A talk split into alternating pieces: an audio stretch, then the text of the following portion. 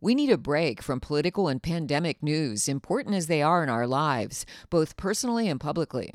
We need to go inside, to that interior place many people avoid by work and pursuit of relief from it, in entertainment and social media. There's a unique book out that helps us take that deep dive.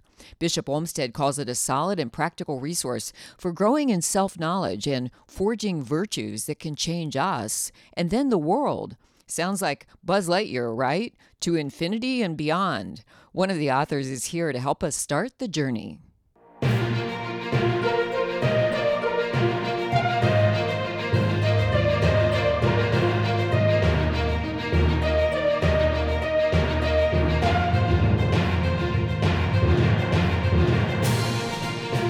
Doctor Ryan Hand has taught undergraduates, graduates, and businessmen and women classical philosophy and historical theology for the past fifteen years. He's worked with international apostolates and ministries as well as universities to develop programs that form both the heart and mind. He currently teaches at the University of Mary and assists the Catechetical Institute at Franciscan University of Steubenville. He's co-author of The Willpower Advantage: Building Habits for Lasting Happiness, which we need to work on now. Professor Hanning, thanks for being here today, and thanks for your work and the help you provide people in this new book, among other ways. Thank you for being here. Oh, it's my absolute pleasure. Great to be with you. So, Professor Hanning, people lose sight of the power of free will, especially these days. Is it, it must be so key that you start with that as the title of the book, right? Yeah, absolutely. You know, it's, it's amazing. Um, over all my years of teaching, I think that we've, you know, needed in some ways reclaim uh, the goodness of the willpower from, from sort of maybe either an over-secularization on the one hand or an over-spiritualization on the other, right? It really is mm. our, our will that makes us in many ways most like God, right? We're made in God's image and likeness, and our ability to choose what is good, beautiful, and true, to choose those things that will actually lead to lasting happiness starts right there in our will. So, uh, you know, that title is actually uh, came up in, in, in Tom Peterson's prayer, the co-author of the book. And he said, you know, we want to, we want to reclaim the notion that God doesn't want a strong will or a weak will. God wants a good will. And he's created each of us um, to develop our will so that we can, you know, truly seek after those things that are much more meaningful in our lives. And man, after the last few weeks, I feel like uh, we timed this book perfectly. I was going to ask you that, actually. That was when I was going through this uh, front to back, in the middle, jumping around, flagging pages, highlighting. I thought, you know, with almost a smile on my face, I thought, let me go back and look at again at the, at the copyright date or the date of publishing, because I know it just came out. But uh, as as over all these years that I've been doing this, Ryan, I, it's amazing to me how often and a, and a really well-known author will come out with a book that they've worked on for a very long time, if not, I mean, a full year, maybe more than that, maybe multi-years. And then when it does come out, it amazingly, providentially coincides with something very big in our culture, in our church, in our politics, and in our world. And that seems to be, the more I read your book, that seems to me the timing of this book right now, after this twenty twenty election. You know, we, we always say that God is never outdone in his generosity or his creativity. And, you know, we finished this book actually before the pandemic. And um, you know, it was even delayed uh, by a little bit for publication. So the fact that it came out, you know, uh, in late October, uh, we we don't think is just coincidental. We really see it as a conspiracy of grace. And you know, we've trusted in the Lord the whole process, and, and now it it seems like it's paid off, because the feedback we get from a lot of people is that, you know, right now is really a time of deep introspection. People are asking, you know, uh, what's wrong with the world? And we can answer it in the same way that G. K. Chesterton did all those years ago, right? And the, the question, mm-hmm. the problem is, is me, right? I have to, in some ways, start with myself and, and and take a deep look inside and start to ask the question, you know, what has God created me for? What's my mission? And how can I participate, um, you know, in that in a meaningful way? And uh, we're excited to be able to sort of, you know, I really, I mean, I tell people all the time, and this is true, we wrote the book for ourselves. I mean, mm-hmm. you know, Tom first got the idea, he walked out of confession and heard those beautiful words we all hear, you know, go and sin no more. Right. And he thought to himself, how am I going to do that? And he actually called me up uh, shortly after this experience. And I had been working um, on a book on virtue and walking for the last fifteen years, students Uh, through through the virtues in a course uh, called uh, The Philosophy of Happiness. And I teach at the University of Mary. Uh, when I was there as both an associate professor, now as an adjunct professor. And, um, you know, and, and he called me up with this, and I said, yeah, I'm, I'm, I'm right with you. Like, you know, what, you know, so we just started, we started having this conversation that extended into, you know, really weeks and months of just sort of, in some ways, uh, a conversation among friends, among uh, fathers, and, and brothers in arms, so to speak, that wanted to really grow in our own capacity to participate with God's plan for our lives. And as we started to research and we started to ask the question, what resources are out there, um, we felt really convicted that that we wanted to put a, a book together that would really help bring the wisdom of the last two thousand years of our faith to bear on this question of, how am I called to participate in God's plan to become the person he's made me to be? And uh, we don't claim to have anything new, right, in the book, other mm-hmm. than hopefully putting it in a convenient way for people to really be reintroduced to the reality of the battle, um, and then reintroduced to what we call the, the four forgotten truths, you know, that God wants us to be happy. Um, the Christian life takes work. Grace builds upon nature, and we can't do it alone. And mm. um, we felt that those things we needed to ourselves be reminded. Uh, you know, Tom jokes that, you know, uh, in Atlanta, Um, you know, and, and I live just outside of Nashville, and you know, we both live in some of the, the busiest cities uh, in the nation, some of the fastest growing cities. And man, you know, I hate to admit it, but I need virtue more than ever, right? And so, uh, you know, a lot of what we've what we've come to find as necessary for ourselves, we um, we came, you know, through and, and really writing and researching for this book. It's interesting when you say that, and I saw that in the book as well. And I, I, I join you both in that. In, in that, I live in Chicago, oh, yeah. and I was when I when I was reading how you both have the opportunity to grow in patience when it comes to the traffic situations in both Nashville and Atlanta. I thought, oh my gosh, but Chicago, I think it's its own thing, because any and every highway around Chicago is uh, equally bad, and there's no such thing anymore. Well, you know, pre-COVID even, we were saying for years, our family and friends, there's no such thing anymore in the Chicago area as rush hour, like morning at rush hour and evening rush hour. And if you try to avoid that, you can go like earlier or later. In both cases, it's kind of always bad. And it's always really bad. And so you sometimes see the, the weavers who weave their way through traffic. And I think, oh my gosh, is that an accident waiting to happen?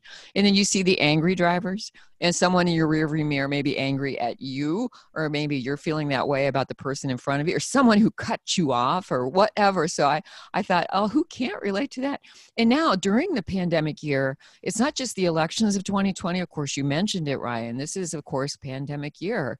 And so it's a whole new thing for the whole world, the human race, to have to live through this, to be so helpless, to uh, now work at home and help your children learn at home in many cases, and to be with one's spouse at home under the same roof all the time when you're not used to that, and all these other things that so many people have realized have come to test them in many ways.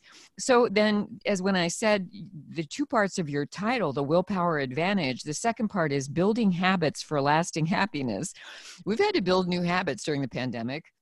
So um, your subtitle, Building Habits for Lasting Happiness, implies a change in our habits. And I thought, this is interesting, because most or nearly all of us to some degree have bad habits that we first need to break as we work on building new ones. And you note in the front of the book, my first thought, what you note is true, that that's daunting. And you admit, yeah, most readers will think that that's daunting, but we can, right? Um, we can get rid of the bad habits and build new ones, but that sounds like a long process. It's funny that this year, we, in some ways you can describe it the year of virtue, just because we've all had to confront our own vices, right? And, and to the extent in which we we either overcame them or confronted them is, is probably to the extent in which we grew in virtue.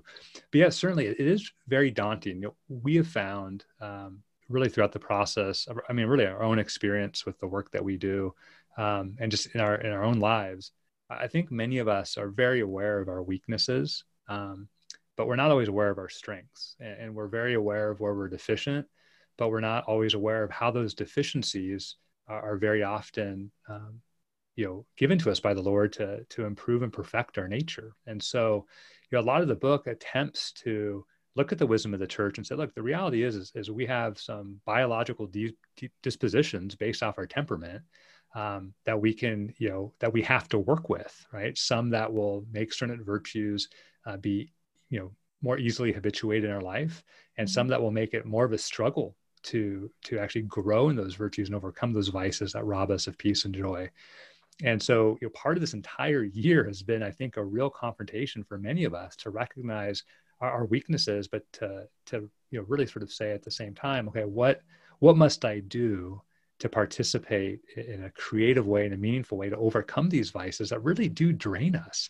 And it's amazing because God in his providence, you know, if if we pray for patience, he doesn't infuse us with patience. He puts us in the longest line, right? He puts us in the right. slowest lane of traffic. That is true. Uh, this is his preferred method because it, it, it allows us then to actually conform our will and align them with his. And that's the entire, you know, mission of the Christian life, right? Is to align our will uh, with the Father's will for us. And, um, you know, to be reminded of that in such a dramatic way this year, I think is really important. And th- there is good news, because the good news is, is God, you know, wants us to discover our mission in life. God is rooting for us. God has given us everything we need to participate with his grace, to, to build these sort of, you know, natural, uh, you know, virtue muscles. And, you know, it's just a matter of, in some ways, being intentional about it and understanding who we are, how he made us, and entering into it. And I think that's, that's probably the, the biggest challenge. You know, we very early on um, in this process, you know, Tom and I both reflected on, Uh, on the great quote from Coach Bear Bryant, where he says, you know, everyone has the will to win. It's the will to prepare to win, right? Mm-hmm. It's not just a matter of saying, I want to overcome that. It's a matter of really entering in and doing the work necessary to build the habits. And we, we, you know, instinctively understand this when it comes to music or athletics, right? I don't expect to pick up a violin and somehow be infused with the supernatural ability to play it, though that is a possibility, but that has never happened to me. Rather, God wants me to participate and, and practice the long hours and, and have the, the blisters on my finger until they're properly callous and so on and so forth. And we know this to be true. And it, it's true in both, the, you know, the things that annoy us the most about our own, our own vices, Uh, and the things that, that probably are most important that we would overcome to, you know, become the mother and fathers that our children need, or the husband and wife or spouses need, and really what our communities and churches need right now, which is people who really know who they are and who are able to participate in a meaningful way with God's plan to, to grow in virtue and, and really to become happy. Um, you mm-hmm. know, I think, I, I can't tell you how many people that, that that's really, that's part of the good news, is that God really does want us to be happy. And so many people aren't. Uh, there have been abundant articles that I've seen, even if, across secular media, not just Catholic media and both and, and Christian media, but there there has been much coverage of how in this pandemic year, there is there is an increase in what was already a, an epidemic level of depression. And then there's an increase in loneliness, even if whether people are alone, truly, in wherever they're locked down, shut in, or just, you know, quarantining or whatever they're doing, uh, or they're, they're with others, but feeling very lonely because their situation is so changed and so out of control. So seeking how many how many people are are truly happy.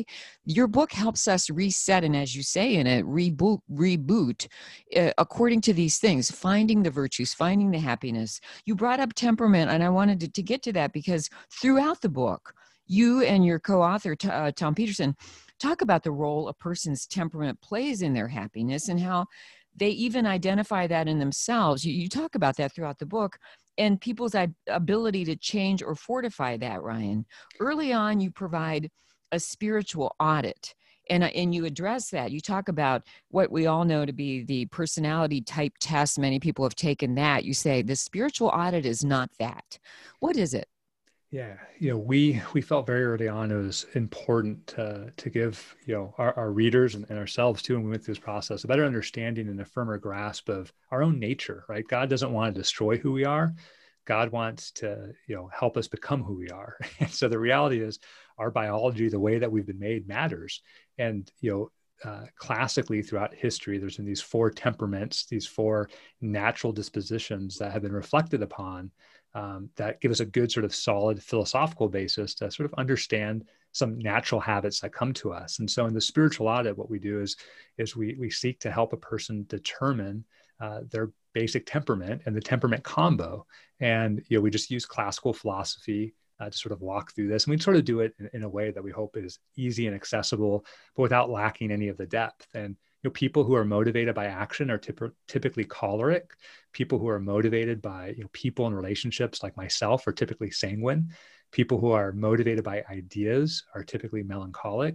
And people, people who are motivated by peace and harmony in organization are, are typically phlegmatic. And you know, for most of us, we'll have one or two of those, with one being dominant. So most people are either, you know, like myself, for example, you know, I'm, I'm sanguine phlegmatic. I'm highly sanguine, but I'm also very phlegmatic. And there's particular advantages and strengths and weaknesses for each of these temperaments. And so once we've sort of, you know, that beautiful line ascribed to Saint Augustine, know yourself and your faults and thus live.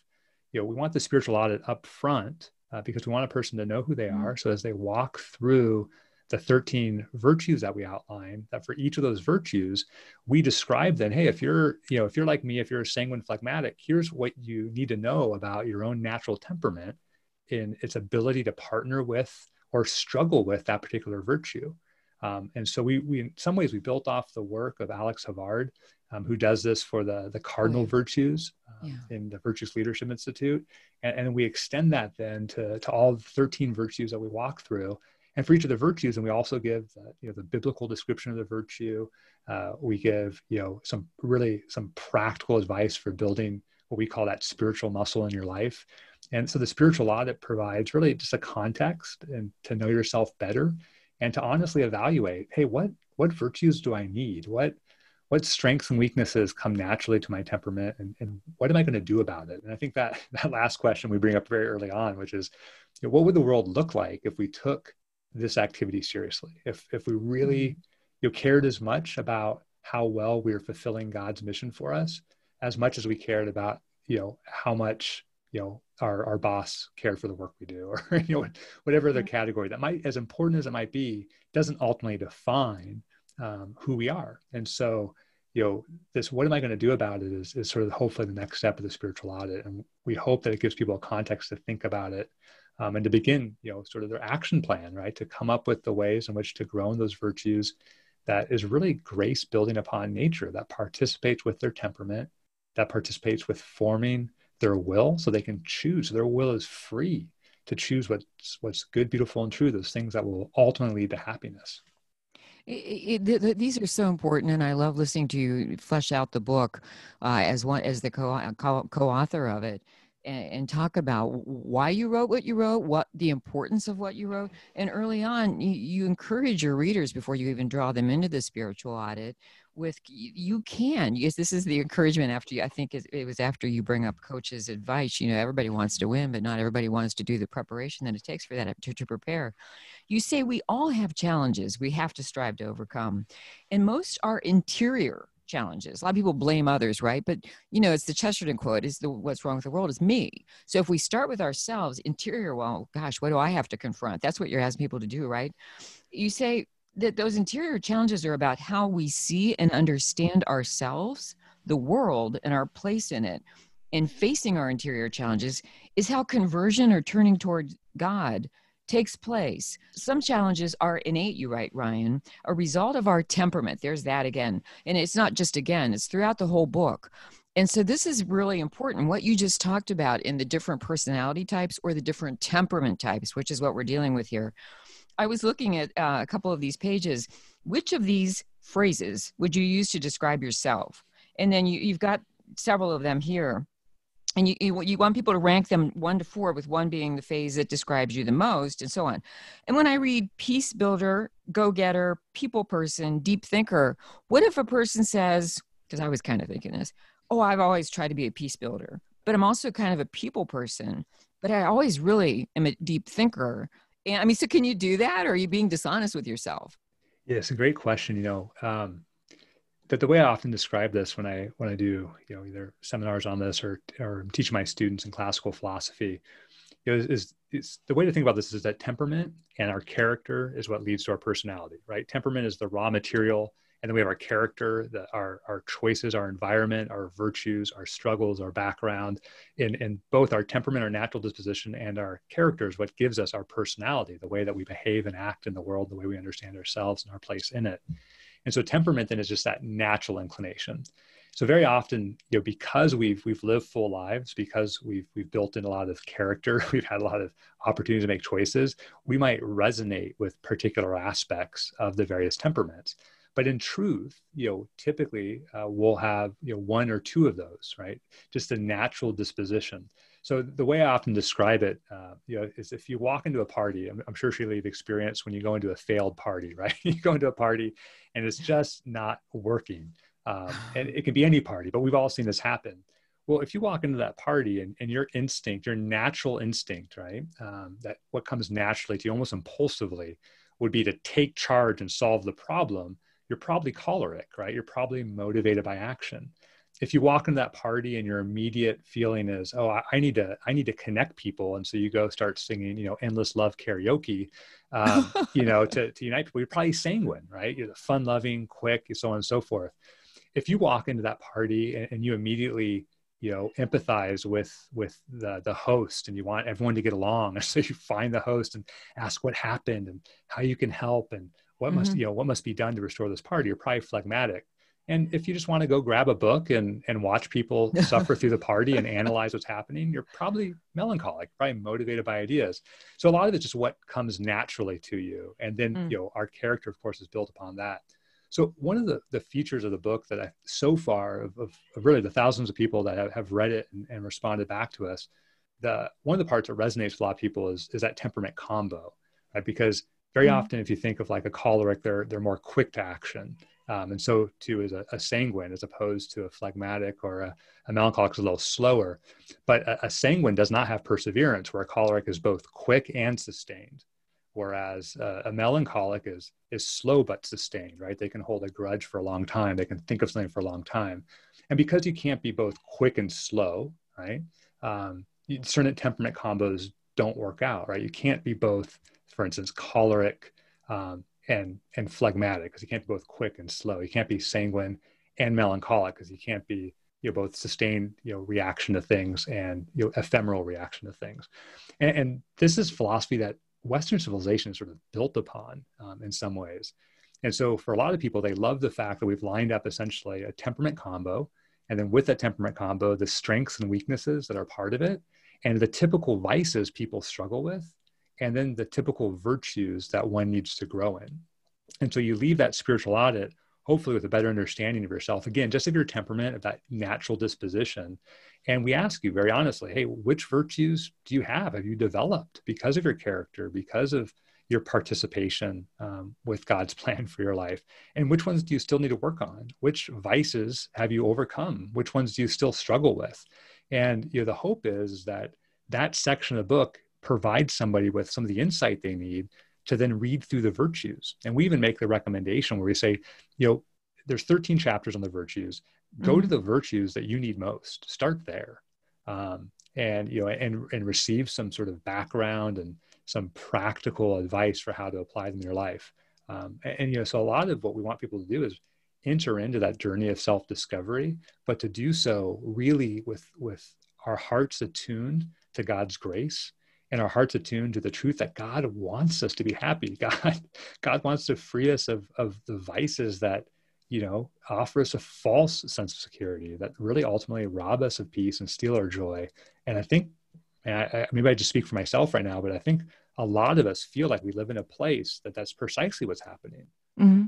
That much of our peace is robbed, much of our joy is robbed. And yet that, that shouldn't be the case for the Christian. The Christian should be somebody who is confident And, and, and content in the Lord, even when things are really rough. I mean, we heard it the other day in the daily readings, right? I've learned to be content in all things, Saint Right. Paul tells us. And, and that source of happiness is, is not just because we know it comes in the world to come, but because we can participate in a real way with God's plan and mission for us in this world, even if it means suffering, even if it means challenges, because that we would know ultimately that we're participating in God's plan for, for us to become the person we are. And I think that's, you know, one of the constant, I think we repeat it, you know, over a dozen times in the book, God wants you to become the person he's made you to be. And the person he's made you to be is way better than you think you are. So, you know, wow. That's the good news, right? Well, it is the very good news, because a lot of us just, if we are honest with ourselves, see, during the pandemic year and then during the elections of twenty twenty, it's really been a rough year.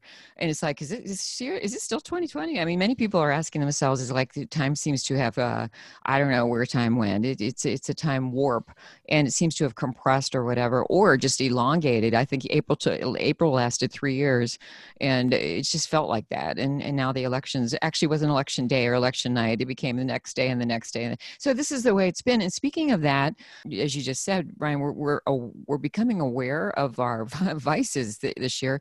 And you, and you note in, in, early in the book, many, and you wrote it probably not knowing we'd have this pandemic, and yet you point out that a lot of people, uh, you know, are, maybe aren't so willing to make sacrifices, and that's a hard thing.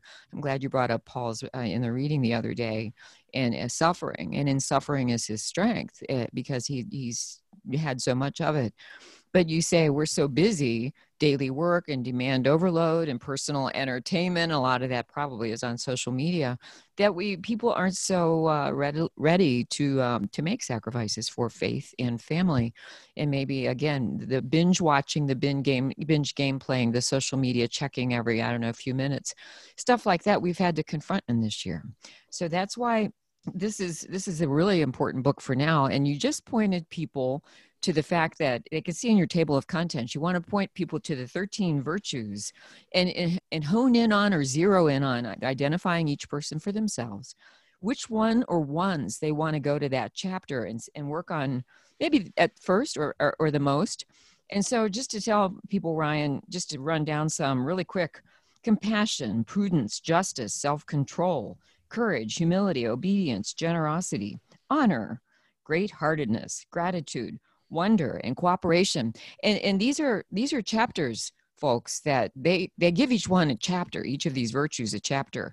So is that an idea, Ryan? As you just said, find one of those. Like, you want to be more obedient, more humble. That's got its own chapter. Courage, courageous, gratitude. I think gratitude is just a marvelous, marvelous thing, and can build other virtues if you have gratitude.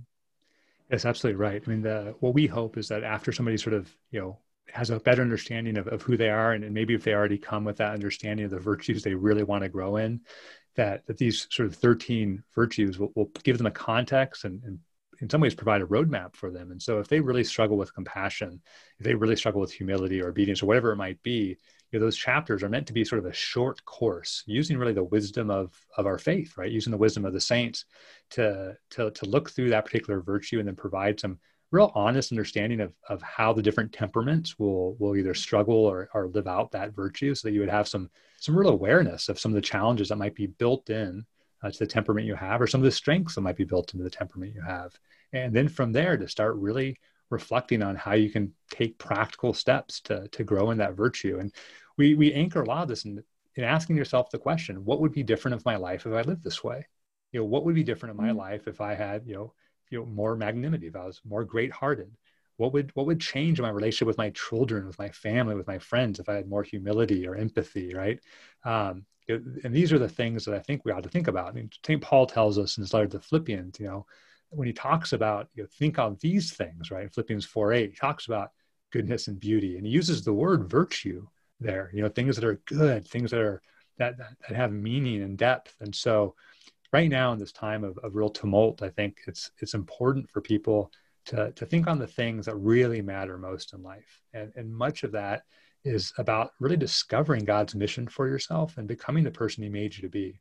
And not only do we have the book, we have other resources. You know, part of this book comes out of an apostolate called Amen Alleluia, the only two words that are the same uh, throughout Christianity, throughout the world. I mean, you can oh. be in Singapore and you'll hear Amen Alleluia when you go to Mass. You can, you know, be in, in you know, United Arab Emirates and hear Amen Alleluia. It's the same in every language. So oh. amen alleluia dot org um, is sort of this international worldwide apostolate that, you know, we have other resources there that, that, you know, come and complement the Willpower Advantage. So we even have a, a, a online version of the spiritual audit with some additional resources okay. um, online. So we hope people read the book and use this as an anchor point, but that there'll be other resources that we're developing through Amen, Amen Alleluia. And we really want, um, first for ourselves, um, mm-hmm. and then for all the readers of the book, is just to take, you know, those, those first practical steps towards, you know, really becoming the person God wants you to be. And we're convinced And I think every Christian should be, every person of goodwill should be convinced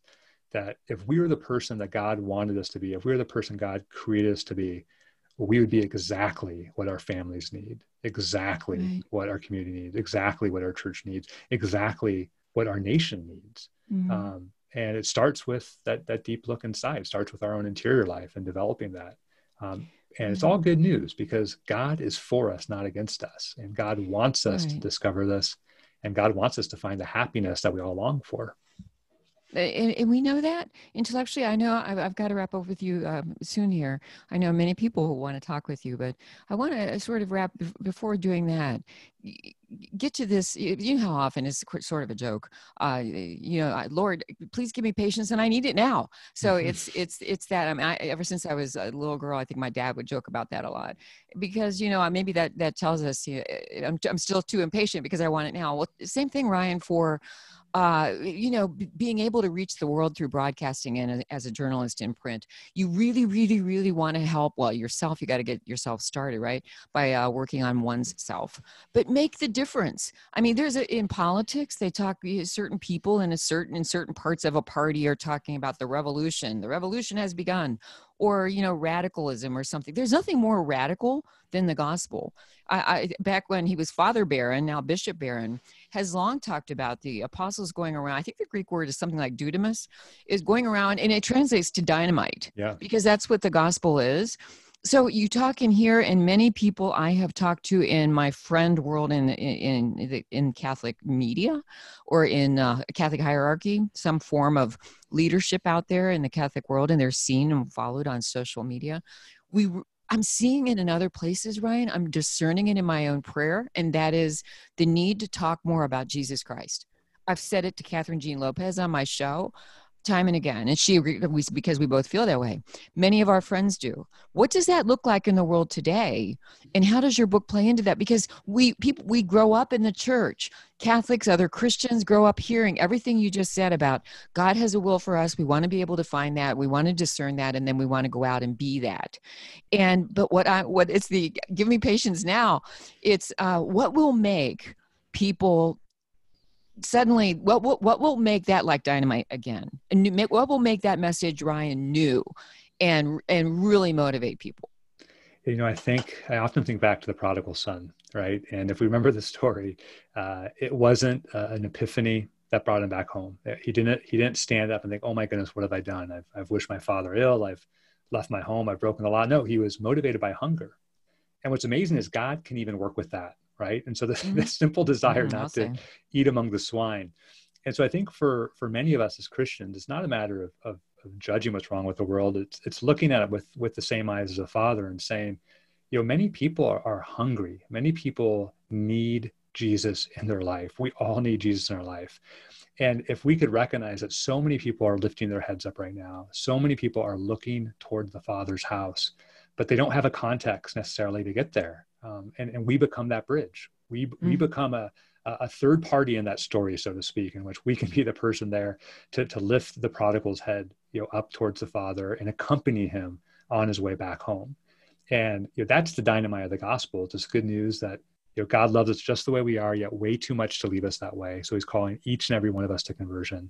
He's calling each and every one of us to remember who we are made in his image and likeness, and and to help others Um, encounter his love as well. And so I think, you know, I, I'm right with you. There's a real, um, you know, evangelical zeal that that comes from this realization of how much we, we each personally need the Lord, and we want to share him with others. And I'll tell you what, you know, our, our hope with this book, our hope with the entire Apostle Amen Alleluia, is that, you know, people can find their peace in the only place they'll find it, Sheila, which is in relationship with our Lord. And, you know, we don't apologize for that. We don't back away from it. And first and foremost, we live it in our own lives because we know it to be true. And it's a struggle, it's a challenge. But if we can, you know, if, if, if more Christians, if we lived our faith with great confidence in the Lord, with great seriousness about our own imperfections and brokenness and weakness, and we could be that light to others, wow, talk mm. about the transformation of culture. And we need it. And I, you know, I, I really personally feel the devil has overplayed his hand. Um, You know, and and people are not going to settle for the the forfeit out there of freedom, the forfeit out there of love. Um, you know, people think licentiousness and freedom. People think that, you know, that self-gratification is love. It's not. And they know that deep down.